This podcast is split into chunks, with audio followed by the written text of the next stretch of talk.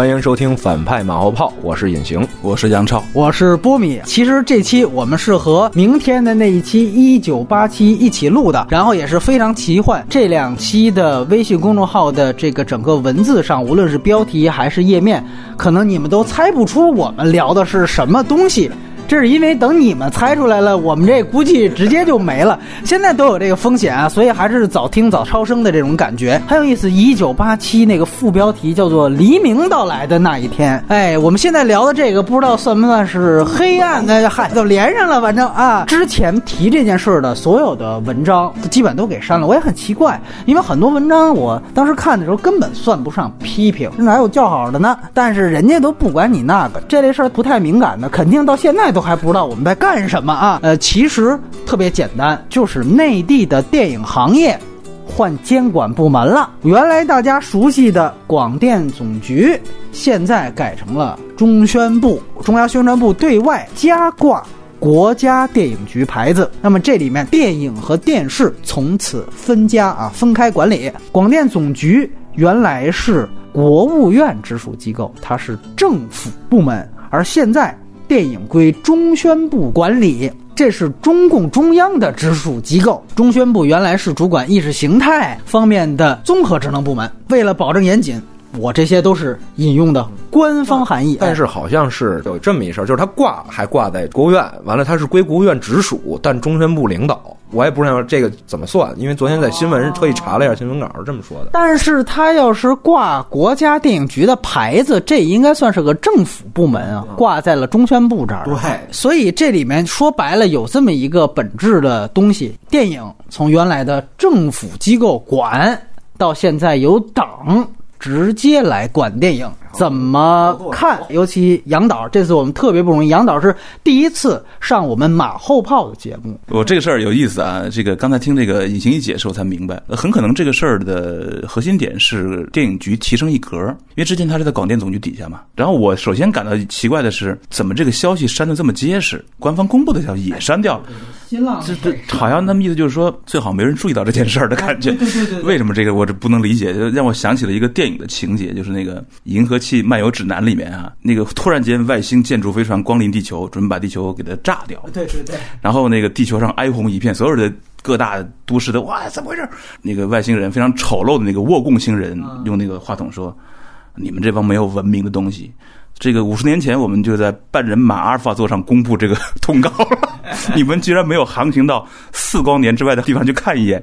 你们太落后了。所以再见，嘣的一下，地球没了。这种公布本身它并不是什么评论，只是这个消息本身都很难查得到。对对对。我有人发我几个链接，我点开之后就没了。没错，是这样。这是什么逻辑？就这个事儿本身，我觉得，呃，之前广电总局下属电影局的时候呢，其实也是中宣部在指导嘛。现在是升了一格，他还是直属国务院。应该说，这个领导被更直接被加强了。呃，这里面可能有两种可能的这个呃这种效果啊，正反都有。这个一方面，这个直接加强之后呢，它可能会变得更细致、更严格。但是也有可能是什么呢？就是我们之前作为审片的时候，这种有的时候这种模糊性、灰色性会消除，因为这个中宣部的领导他们对政策吃得更透。嗯，当他们。觉得有些地方需要修正的时候，他们的意见是不是也会更明确？也许会啊，或者他们觉得什么不可以的时候，他们也会更明确。那么，当如果有个东西是可以的，他们会不会也会更更开明、更勇敢？因为之前电影局的审查，这种其实是有很多让这个片方啊、导演会觉得并不是那么有迹可循。中宣部，我更期待是这个结果，就是他在某些地方更明确了。隐形怎么看？就是发生这事儿之后呢，就是我们朋友截图过来的，就是看到的是很多人都比较就高兴，兴高采烈。完了，但是我分析了一下这构成，欢呼的人基本上是国企的。完了，紧接着就是说民营公司这边呢，就是比较沸腾，就是因为大家就主要。意识到一个焦点，就是这实际上是就是我们国家原来对电影的一个定位啊，又又改过来了。因为早期像像我父母他们去从事电影工作，而电影是事业，国家事业。就是两千年零二年左右，他现在就开放电影市场，对所有的红头文件都在提示电影产业产业改革升级什么这那的。完了，等于现在的这一个归这个中宣部直管之后，昨天我看头条嘛，他写的很直白，就是说电视台包括电影这个就是国家意识形态的一个工具。党和国家的一个喉舌作用，直接强调了意识形态这件事儿。那民营公司对这个反反响比较大的主要原因就是说，原来我们拿它当商品来对待的这么一东西，现在不是了，它又 像以前事业单位这种，它的商品性被压减了。这个正好是列宁时期最早我们研究爱森斯坦的时候，那批非常红色的宣传十月革命的那批电影人。当时所接受的教育，也是他们的电影认知，就是电影本身就是意识形态宣传工具。到后来的卡拉托佐夫拍《我是古巴》的这些，都是这样。所以说，其实又回到了这个呃，也不能算最纯正，反正是相对纯正的苏联体系，而且是列宁时期的苏联体系。那么，尤其想问杨导，你作为一个导演，更严了还是更松了？还是您觉得作为创作者来说，怎么着都一样？我觉得最大的可能是更严了。嗯，虽然我也知道之前也没有松啊，一丝期待吧，就是它能明确起来。但是刚才已经提到的那个口径的转变啊，那个这个变成一个意识形态的工具、喉舌啊，这种说法确实是更更不乐观的啊。因为艺术并不是火爆剧，并不是口号，它是靠移情，是靠让我们能够相信，慢慢的改变我们的这个心态的。嗯，呃，如果说它。变成一种宣传工具的话，嗯，那其实某种程度上会伤害到文学艺术的这种最基本的创造力。我觉得这是非常不乐观的一个一个事儿。然后还有一个很休戚相关的问题，我们知道原来谢飞导演呼吁这个分级的问题，所以他说这个一日不成，我一日就不再拍电影。那么我也不知道，就是说现在出了一些政策的改变，会不会有让您？也有的，就这对这个行业有灰心意冷的打算的这种想法呢。嗯，如果真的是悲观的那个局面出现，就审查变得宣传品的角度来去面对的话，或者最起码的自由度吧，会很大的打击到我的热情。嗯，我相信也会有。比较多导演会打击到，嗯，但是也会有另外一批人会崛起，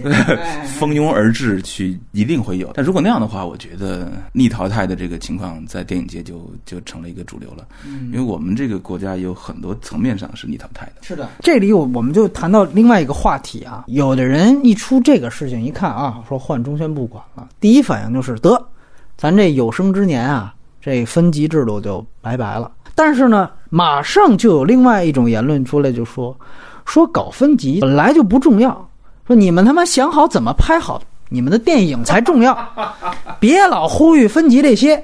又把伊朗啊这个搬出来，说你看那些地方那也有那个奥斯卡的拿的，对不对？哎，两位，尤其隐形怎么看这个问题？分级制，哎，是远了是近了，还是确实压根儿不重要？哎，我觉得这个分级制有可能会出现，但是这个出现之后就没有意义了。他这么管之后，实际上是说他可以对某一部影片的掌握生杀大权，我直接就否定了你这个片子，那你符合不符合我这分级标准？那没有什么意义，就是我这分级只是针对于我筛选出来的这些片子，可能有一个分级。以前的思路还都是市场化的这个思路，你分级嘛，实际上就是市场细分，就是你成熟市场成熟度到了，我们才分，它就无所谓这个就是细分市场这事，那只是变成了一个规定，就有些人成人可以看，就是可能我们党和国家意识到有些片子确实适合不同的人群来看，那它有一个分级来去规划，就是指导建议，相当于这种，哎，那跟这市场是。不是一概念了，就对啊。这也许比如说《红海行动》是 R 级，哎，然后我列了我的国就是 PG 级，哎，对对，但是那个市场一共就这俩片子，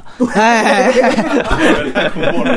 我我说你刚才说那个，我想回应一下，就你说那有一种观点说这个很多，对对对，这种观点我真是太不同意了。当然，这个观点由来已久，以一读甚广，嗯，就是说不是分不分级的问题啊。嗯，你看人家伊朗，哎，人家在那种严控下。还有小鞋子，嗯，何处是我朋友家？嗯，你们这帮傻逼导演，你们怎么不搞个那个出来呀？对不对？我觉得这个指责他混淆了一个基本逻辑，就是你把这个指责针对杨超是可以的，你针对一个导演是可以的，你不能针对一个一一个群体一国的导演，那种限制会让群体丧失创造力。你可以拿那个来指责说，哎，你为什么不能做到像那么一个好？现在问题是我们需要的不是一个李超、杨超，而是需要的是。大量的年轻人，呃，真正的这个行业的这个创造者，焕发出共同的创造力，互相砥砺，互相比拼，互相在市场上竞争，在艺术上竞争，这才是一个民族的文化创造力。所以那种说法其实是混淆了这个个体和这个群体的这个这个基本逻辑。这是这是有意的把水搅浑，这是非常讨厌的这个东西。万类霜天竞自由才可以。但是有个现实性的，也直接问您，那您觉得确实管了之后，这分级制是渐行渐远了呢？因为现在还都是纸面文字嘛。啊如果说事实上真的是像大家说的那样是喉舌，是宣传工具，而且整体来说都是一种宣传品的话，那分不分级没有任何意义了。嗯因为分级的前提是万类霜天竞自由。嗯，因为我允许你自由，所以我才帮你分级，免得这种自由伤害到别人。没有自由的时候，不用谈分级了。直接也赌另外一部分观点啊，也不是赌，确实我觉得有一定重要性，就是宣传品也可以拍的很有艺术价值。对对对，那我们之前说的这个意志的胜利，但是还是那句话，它都不是电影行业概念全。部，对，哎它是，光谱中的一级。哎，我们都喜欢纳粹军服，那如果你整个生活中全是那个军服，你什么感觉？它是在人类的这种造型的群体的光谱中，它才有它的价值的。但是呢，我想到了一个很重要的问题啊，我不知道两位怎么看。呃，我们说之前啊，包括像《火锅英雄》到《战狼二》这种片子都出现过，就是广电审完了，相关单位还要审，然后你会发现相关单位的外行意见啊，碾压的广电跟孙子一样，就是广电说完根本没有用，就是什么事儿，你比如公安题材公安审。审完了，他给你一堆意见，完了这个呃海军题材海军审，外交题材外交审。我不知道现在哎，刚才都说升级了，中宣部了，是不是腰杆硬了？就是行不行都是我说了算，你们就别指手画脚了。我的乐观期待指的就是这个，呃，中宣部的直接领导使得他们对政策的这个宣传口的这个解读非常明确，不会再像以前那样，广电总局其实是非常难做，因为它来自于各个行业的。呃，有的不懂，有的懂电影的这种意见，也不懂艺术规律，也不懂市场，嗯啊，它其实是干扰了这个这个行业的运转。因为我一直都反驳一个观点，就是这红海一上就说啊，你看军方把这个广电总局给虐的，实际上是在于他没有权利去做这件事儿，就是他是希望这种片子多多有，各种什么都有，哪怕你过界一点都有繁荣市场的，但是他一直是没有这个权利。但这个改变之后，我认为他确实也就是原来就属于你是无奈，你听着军方的、警方的这个消息，现在变成把你提上来，你去主导这件事儿。怎么去推进？那这相当于给他了巨大的权利，他也集权了。那这个时候呢，其实就是说也有好也有坏，因为这个实际实质上跟这个开明专制是一样的道理。就是说，我这领导很懂、很专业、很好的时候，你行业就会好。你就像当年他归文化部管的时候，往往是他是个作家，他这个人本身他再怎么样，他也是知道哦，这是创作啊，这是什么。同行对，咱们同行，这这这就就对吧？就跟李沧东这个这对他他当文化部长是一样的道理，就是说，呃，如果是开明专制的这种情况，赶上个开明领导，就可能就是好事儿。但是风险是在于，你要是万一来不懂的，那这事儿就就麻烦，总归是你摸不着脉，你知道吗？然后有这么两个最近出现的事情，一个是稍早以前从春节档还是广电总局发下发的文件啊，完全的开始拒绝掉这种低价的票补。以前咱们的这种零元、三块九、一块九、零块九没有了，你不可能低于十五块钱了。这个是一个明令的一个事情，那是不是刚才跟这个隐形提到的，就是说中宣部之后什么全年票房又红线了吧，又是进口片又得多少，不能超，这是不是就干脆无所谓了？啊，这个是一个我觉得是需要大家考虑的因素。另外一个是，就是刚刚出的这个，跟电影按说关系不大，但是它影响了很多跟电影有关的恶搞的，比如说 B 站的，就是说不让这个修改这个视频上面的一些这种，说白了就是针对这种鬼畜的视频。这两个文件，呃，是不是说和这个，呃，就是说我们说这个机构改革它有一定的关联？第一个问题是，起码这个方向和趋势是这样哈，就是说，大家不要这么在意票房了。呃，主管部门觉得有价值的电影，他们会让片方啊或者是制作者免去对票房的担忧。我觉得这是蒙太奇学派的曙光来了，长镜头的末日到了。最根本的这个呃价值观上来看啊，就是艺术的价值，呃，尤其是今天人类面对这个影像艺术是一个最前沿的一个一个一一种艺术艺术形式吧。人类正在探索影像的多种可能性。那鬼畜这种事儿之前我们就没想过啊，但是其实极有效果。有的你看完之后，你觉得它的那个简洁打动的那个能力非常强，所以其实这是一个全人类都在利用图形，都在利用影像，在开拓新的感知的方向。那我觉得，如果是改动是要我们这么十几人去去在这方面要落后，那我觉得这是没有道理的。人的感知，人对影像的感知，其实这些创造力蕴藏在这些人群里边。我觉得释放这个创造力，其实对不管是对产业而言，还是对这个民族的这个进化而言吧，不能在这个地方去去给自己设限。我觉得啊，就是就是从一个最基本的价值观来讲，当然任何一个体制它总有它自己的一个某一个限度，但是不认为它应该去反对一门艺术它存在的基本的价值，自由的那种创造力。监管体制应该是激发创造力啊，创造更多财富啊，才有利于这个大家过得更好。我能理解，就是说从这个版权保护上。因为这个后来也特有意思，前两天豆瓣有一个站出来说，我那个用剪辑软件把杨德昌导演的《一一》呀，给剪到了一百一十分钟。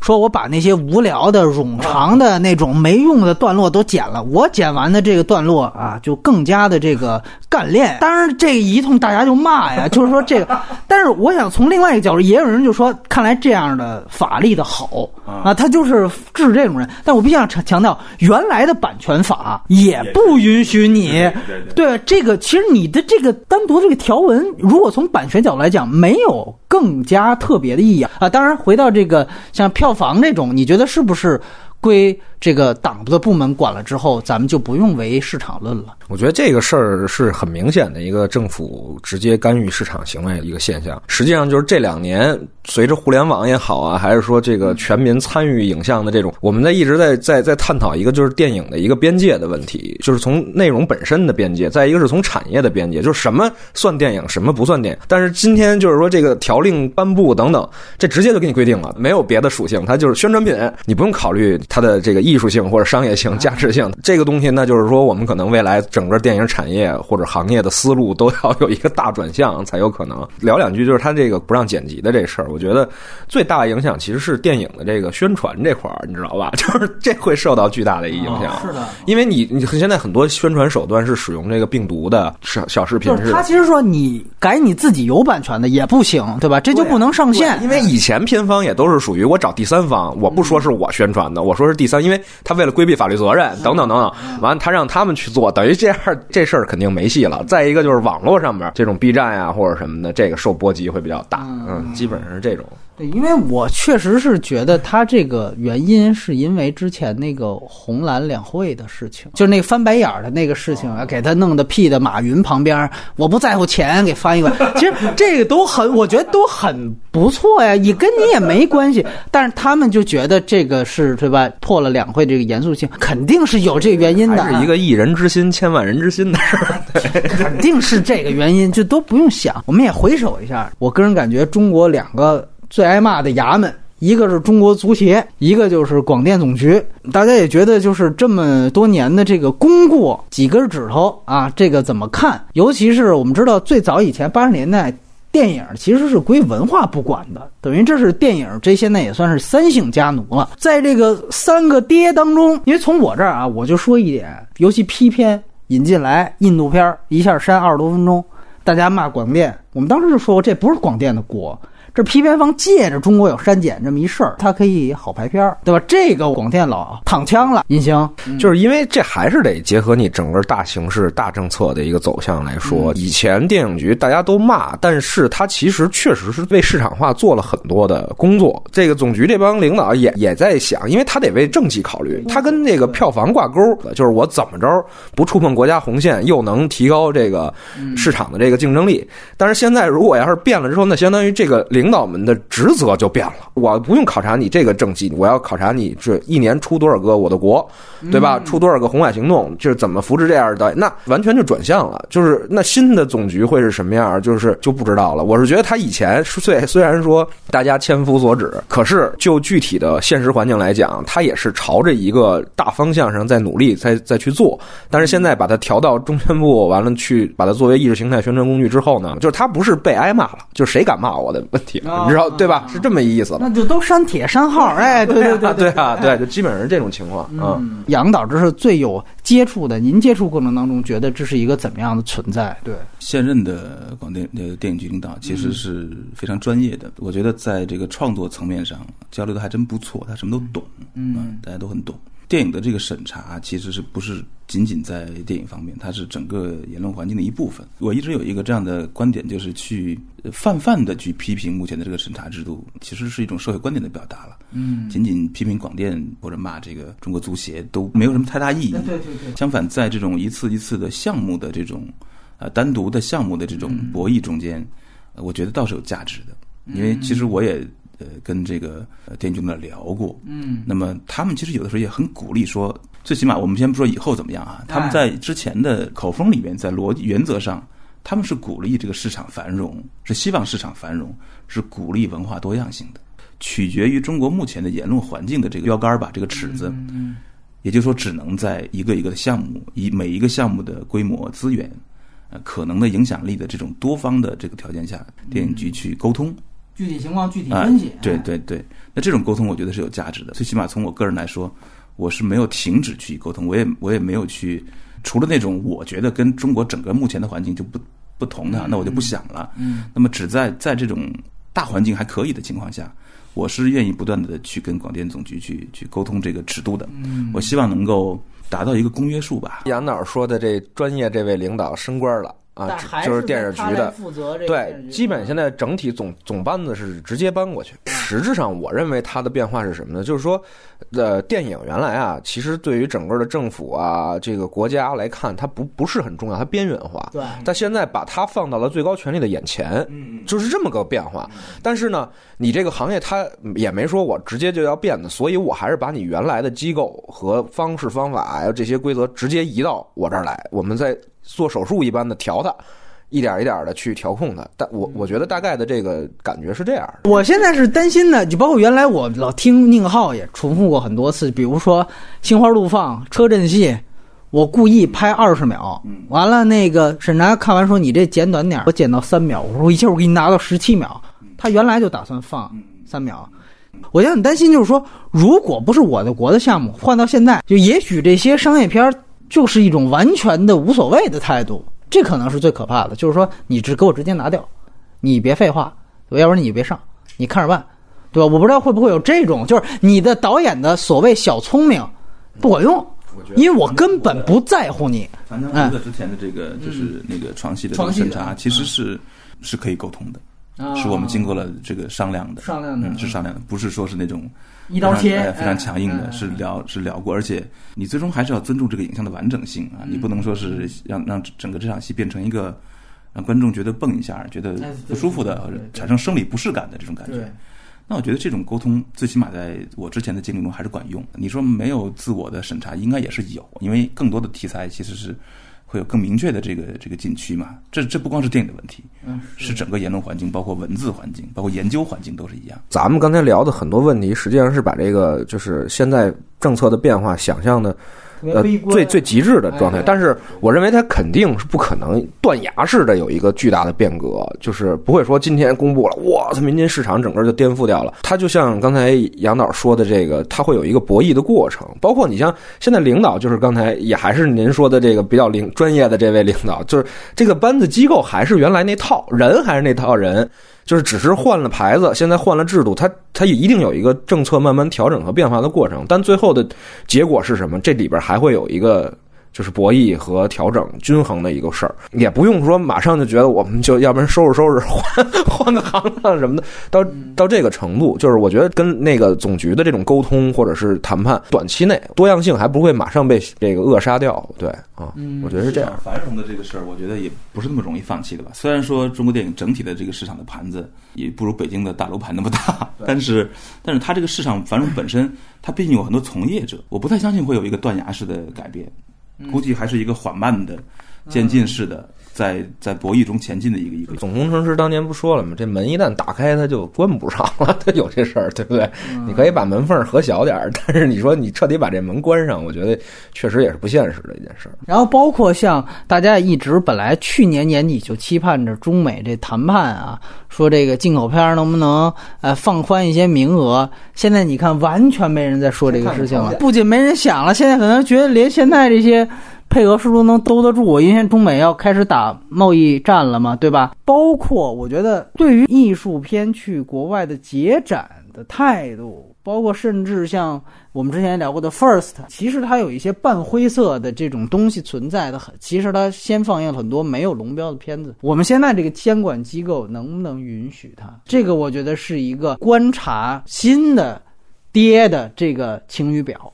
其实，当然从理想的角度来讲，我们觉得就是电影就跟所有艺术行当一样，它不需要监管啊。这个是我们还是必须要在最后说一点的。它应该就像 MPA 一样，它是一个协会、工会的自律组织，包括人家的这个分级也是一个自律组织啊。这个我觉得是公序良俗的公对对对对如果你出现那种比如说色情啊，或者是暴力啊，或者选这种东西的尺度，其实有一个底线就好了。嗯，这个地板是钢地板，你不能往下坠就行了。上面你你想爬多高，你想飞多高，那是由你自己。然后呢，我不太能想象说大片没有了，我觉得这个影响蛮大的。这么多年轻人，他们看大片长大的，他们超级英雄片片没没有了，不太可能出现，我不太相信。中国电影呃艺术片也不去电影节了，这个交流就没了。